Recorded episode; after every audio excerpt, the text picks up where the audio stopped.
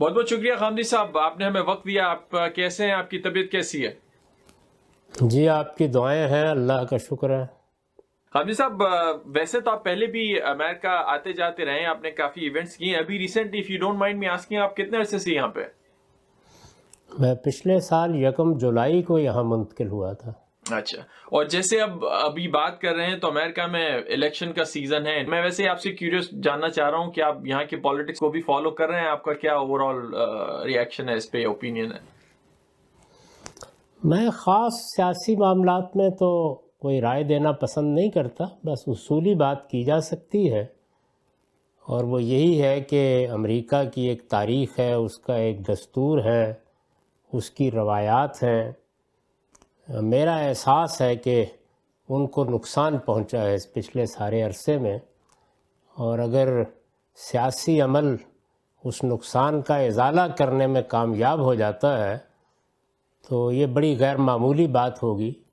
اگرچہ امریکہ کا مجموعی نظام اتنا محکم ہے کہ اوپر آنے والی تبدیلی کم اثر انداز ہوتی ہے، تاہم وہ ہوئی ہے۔ اور ہو سکتا ہے کہ آئندہ زمانوں میں بھی ایسے تغیرات آئیں سیاست انہی نشیب و فراز کا نام ہے۔ اس میں آپ یہ نہیں کہہ سکتے کہ ایک ہی طرح کے حالات رہیں، لیکن جو بنیادی اقدار ہیں یا جو انسان نے سیاسی معاملات میں ترقی کی ہے، اس کو پیچھے نہیں ہونا چاہیے۔ یہ ہر آدمی جانتا ہے کہ امریکی دستور کی بنیاد جان لاک کے فطرت کے تصورات ہیں۔ یہ بڑی غیر معمولی چیز تھی جس کو بنیاد بنا کر یہاں انسانی حقوق، انسانی آزادیوں اور اس طرح کے دوسرے مسائل کے بارے میں ایک زاویہ نظر پیدا کیا گیا۔ اس میں کسی چیز سے میں یا آپ اختلاف کر سکتے ہیں، لیکن بحثیت مجموعی وہ بڑی غیر معمولی چیز تھی۔ اور اس میں کوئی شبہ نہیں کہ امریکہ ہی وہ ملک ہے جس کو دور حاضر کی حقیقی قومی ریاست یا نیشن سٹیٹ کہا جا سکتا تھا جس میں تمام لوگوں کے حقوق برابر تھے اس کی یہ حیثیت کسی حال میں مجروع نہیں ہونی چاہیے۔ تو غالباً امریکہ ویسا نہیں ہے جیسا پاکستان میں جلسے جلوسوں میں ریلیوں میں بتایا جاتا ہے۔ نہیں میرے نزدیک ایسا تو بالکل بھی نہیں ہے۔ ہمارے ہاں چیزیں بڑے مختلف زاویوں سے دیکھی جاتی ہیں۔ اس میں کسی چیز کے اندر اتر کر اس کا مطالعہ کرنے، اس کے غص و سمین کو الگ الگ کرنے کا طریقہ نہیں ہوتا۔ ہم بہت سی باتیں جذباتی نعروں کی صورت میں کرتے ہیں اور اسی کے عادی ہیں۔ یہاں کی معاشرت کیا ہے؟ یہاں کی تہذیبی روایات کیا ہیں؟ یہاں کے دیہات کی کیا صورت حال ہے؟ اس پر کوئی بڑی سیر حاصل گفتگویں ہمارے اس سیاسی پس منظر میں نہیں ہوتی، بلکہ امریکہ کو ایک لحاظ سے دشمن کی حیثیت سے دیکھا جاتا ہے اور سیاسی لیڈر بالعموم اسی اعتبار سے تبصرے بھی کرتے ہیں۔ امریکی معاشرت، امریکی تہذیب، امریکی روایات، امریکہ میں جو سیاسی نظم کا ارتقاء ہے، وہ بہت مطالعہ کرنے کی چیز ہے۔ اس کا یہ مطلب نہیں کہ ہر چیز سے اتفاق کیا جاتا ہے۔ اتفاق، اختلاف ایک الگ چیز ہے۔ تاہم کسی پر تبصرہ کرنا ہو تو اس کو اس کے اندر اتر کر سمجھنا چاہیے۔ پاکستان میں یا باقی ملکوں میں بھی جہاں سیکٹیرینزم بہت ہے، جہاں چھوٹی چھوٹی باتوں پر مذہب کے نام پہ یا نسلوں مطلب ایتھنیسٹی پہ یا باقی معاملات کو ایکسپلوئٹ کر کے کچھ لوگ اس کا فائدہ اٹھاتے ہیں جہاں لوگوں کے جذبات انوالو ہوتے ہیں۔ تو یو تھنک کہ لوگوں کو یہ سمجھنا چاہیے کہ جب بھی کوئی فیصلہ کریں، خاص کر پالیسی میکنگ کا، تو اس میں جذبات کو علیحدہ کی چیزوں کو دیکھیں یا آپ جذبات کو ساتھ رکھنا اچھی بات ہے۔ آپ کے نظریے کیا کہتا ہے اس پہ فیصلے تو ہر حال میں عقلی بنیادوں پر کرنے چاہیے۔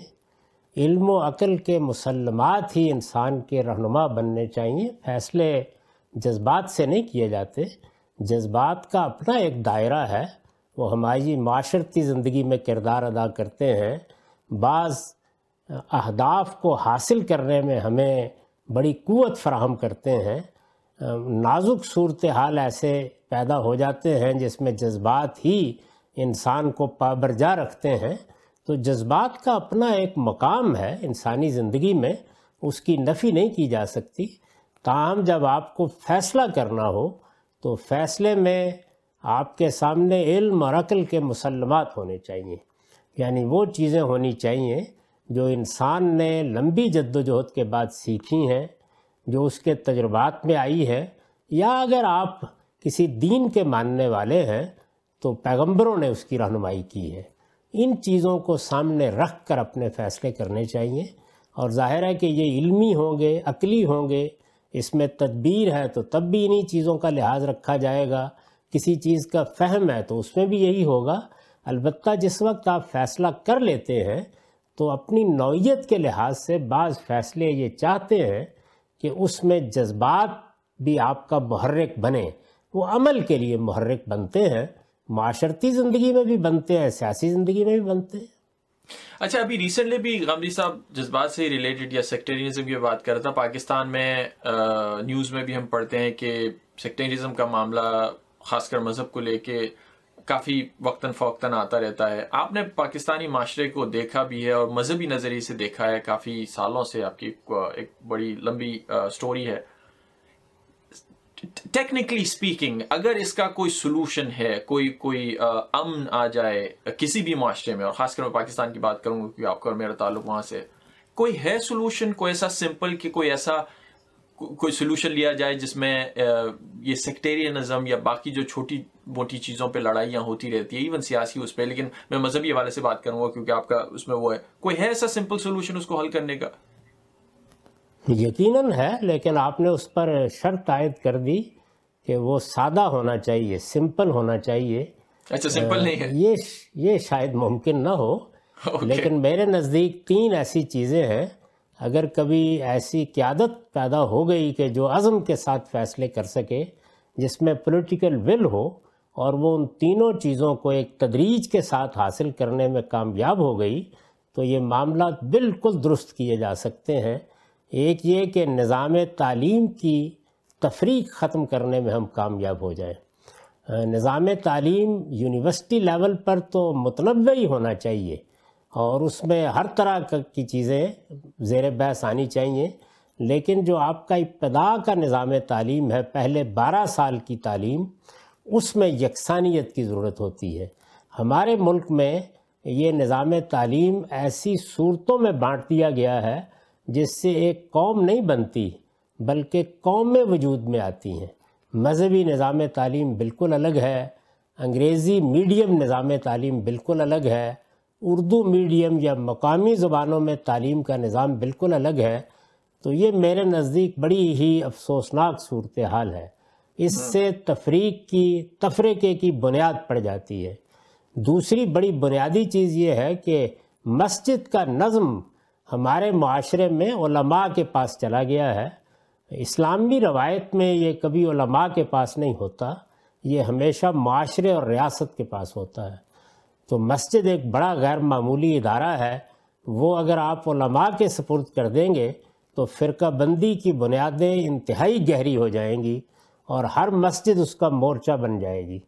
اور تیسری چیز یہ ہے کہ جو ہمارے یہاں کے دانشور ہیں، وہ تنقیدی مزاج کو اور تنقید کرنے اور تنقید سننے کو حوصلہ افزائی کا موضوع بنائیں۔ یعنی اس پر کوئی کمپرومائز سوسائٹی کرنے کے لیے تیار نہ ہو۔ اگر کوئی شخص کسی بڑے سے بڑے مسلمہ اصول پر بھی تنقید کرتا ہے، تو اس کو پورا موقع میسر ہو، اس کی جان مال کی حفاظت ہو، سوسائٹی اس کے ساتھ کھڑی ہو، اس سے قطع نظر کہ وہ تنقید درست ہے یا غلط، اس کو موقع ملے کہ وہ اپنی بات کہے۔ البتہ اگر کوئی شخص دشنام کا طریقہ اختیار کرتا ہے، گالی دیتا ہے یا تہذیب سے ہٹی ہوئی بات کرتا ہے، تو وہ الگ چیز ہے۔ لیکن تنقیدی مزاج یہ کسی معاشرے کی ترقی کے لیے اور وہاں امن کے لیے ضروری ہے۔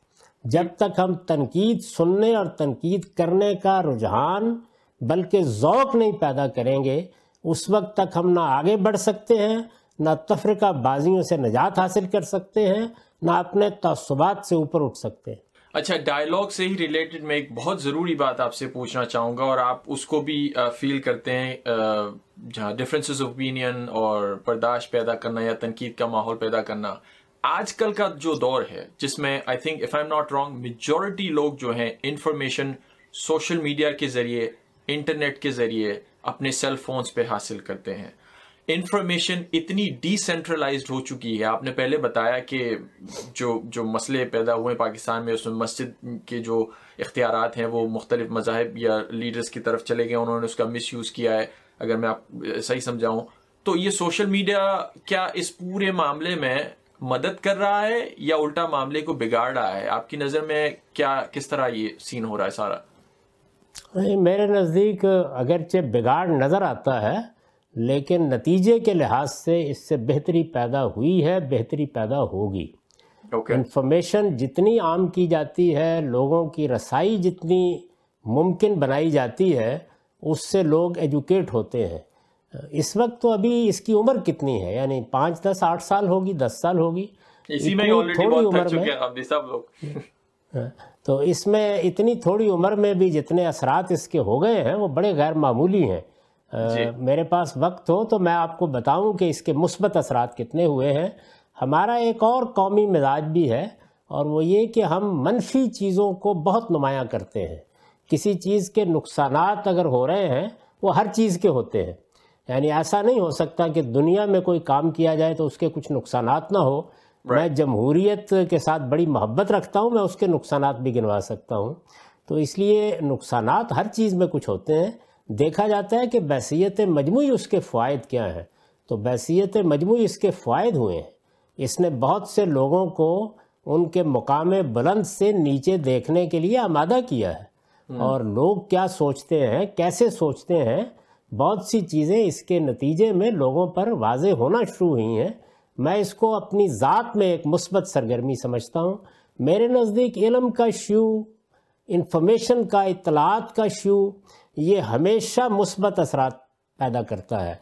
اچھا غامدی صاحب ایک آخری بات نو ہمارے پاس وقت بھی کم ہے، ایک بہت امپورٹنٹ بات میں بات کرنا چاہتا ہوں۔ ریسنٹلی پاکستان میں دس از ریگارڈنگ جو کرمنل جسٹس سسٹم ہے پاکستان کا اور پوری دنیا کا بھی۔ ابھی ایک ریسنٹلی کیس ہوا تھا زیادتی کا لاہور موٹر وے پہ۔ اور جب بھی ایسا انفارچونیٹ واقعہ ہوتا ہے پاکستان میں، تو ایک آبویسلی نیچرلی پبلک کا ریئیکشن آتا ہے اور اس اگین وہی جذبات لوگوں کے ہوتے ہیں۔ عموماً لوگوں کو ڈر یہ ہوتا ہے کہ یہ معاملہ بھی ایسے ہی نکل جائے گا، شاید انصاف نہیں ملے گا لوگوں کو اور مسئلہ سالو نہیں ہوگا اور مستقبل میں ایسے واقعات شاید ہونا بند نہ ہو، ایسی کوئی پالیسی نظر نہیں آتی۔ تو اس کا ریئیکشن یہ آتا ہے کہ اگرچہ ایک ایسا ماحول کریٹ کر دیا جائے جس میں لوگوں کو سخت سزائیں دی جائیں سخت سے سخت سزائیں دی جائیں تو شاید وہ ایک عبرت کا نشانہ بنے گی باقی لوگوں کے کرنے کے لیے اور اس سے جرائم کی جو ہے کمی ہوگی معاشرے میں۔ مجھے لگتا ہے جہاں تک میں نے دیکھا ہے، آپ کا اس معاملے میں کچھ دوسرا نظریہ ہے کہ سخت سزائیں شاید اس معاملے میں کام نہیں کرتی آج اس پہ تھوڑا روشنی ڈالیں گے آپ؟ سزا کا جرم کو روکنے میں بڑا تھوڑا کردار ہوتا ہے۔ وہ سخت ہو یا نرم ہو، دونوں صورتوں میں اس کا کردار بنیادی نہیں ہوتا۔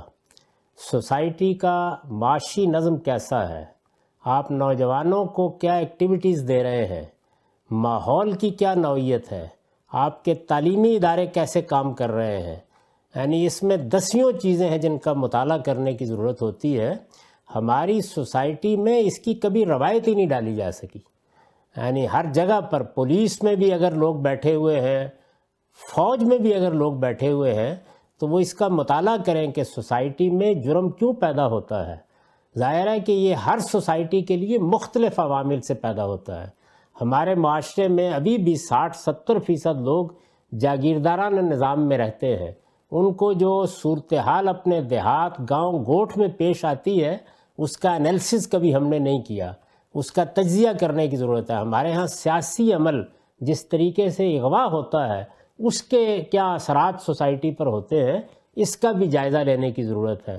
معاشی پالیسیاں کس طرح سے اثر انداز ہوتی ہیں اور کیسی فرسٹریشن نوجوانوں میں پیدا ہو جاتی ہے، اس پر بھی ہم نے کبھی کام نہیں کیا۔ تعلیم کے نظام نے جو تفریق پیدا کر رکھی ہوئی ہے، وہ کیسے معاشرے کے اندر کہیں احساس برتری اور کہیں کہتری پیدا کرتی ہے، اس کا بھی جائزہ لینے کی ضرورت ہے۔ تو یہ بہت سے اقدامات ہیں جو کرنے کے بعد اگر کسی معاشرے میں جرم کا ارتکاب ہو تو پھر عبرت بنانے کی بھی ضرورت ہوتی ہے۔ وہ عبرت بنانے کی ضرورت اگر محض عبرت بنانے کی ضرورت بنا لی جائے تو اس سے کوئی خاص فائدہ نہیں ہوتا۔ اس وقت سخت سزا دینی چاہیے۔ تو پہلے مرحلے میں یہ اقدامات ضروری ہیں۔ جی تھینک یو حمدی صاحب، بہت بہت شکریہ آپ کے ٹائم کا، آپ نے ہمیں وقت دیا۔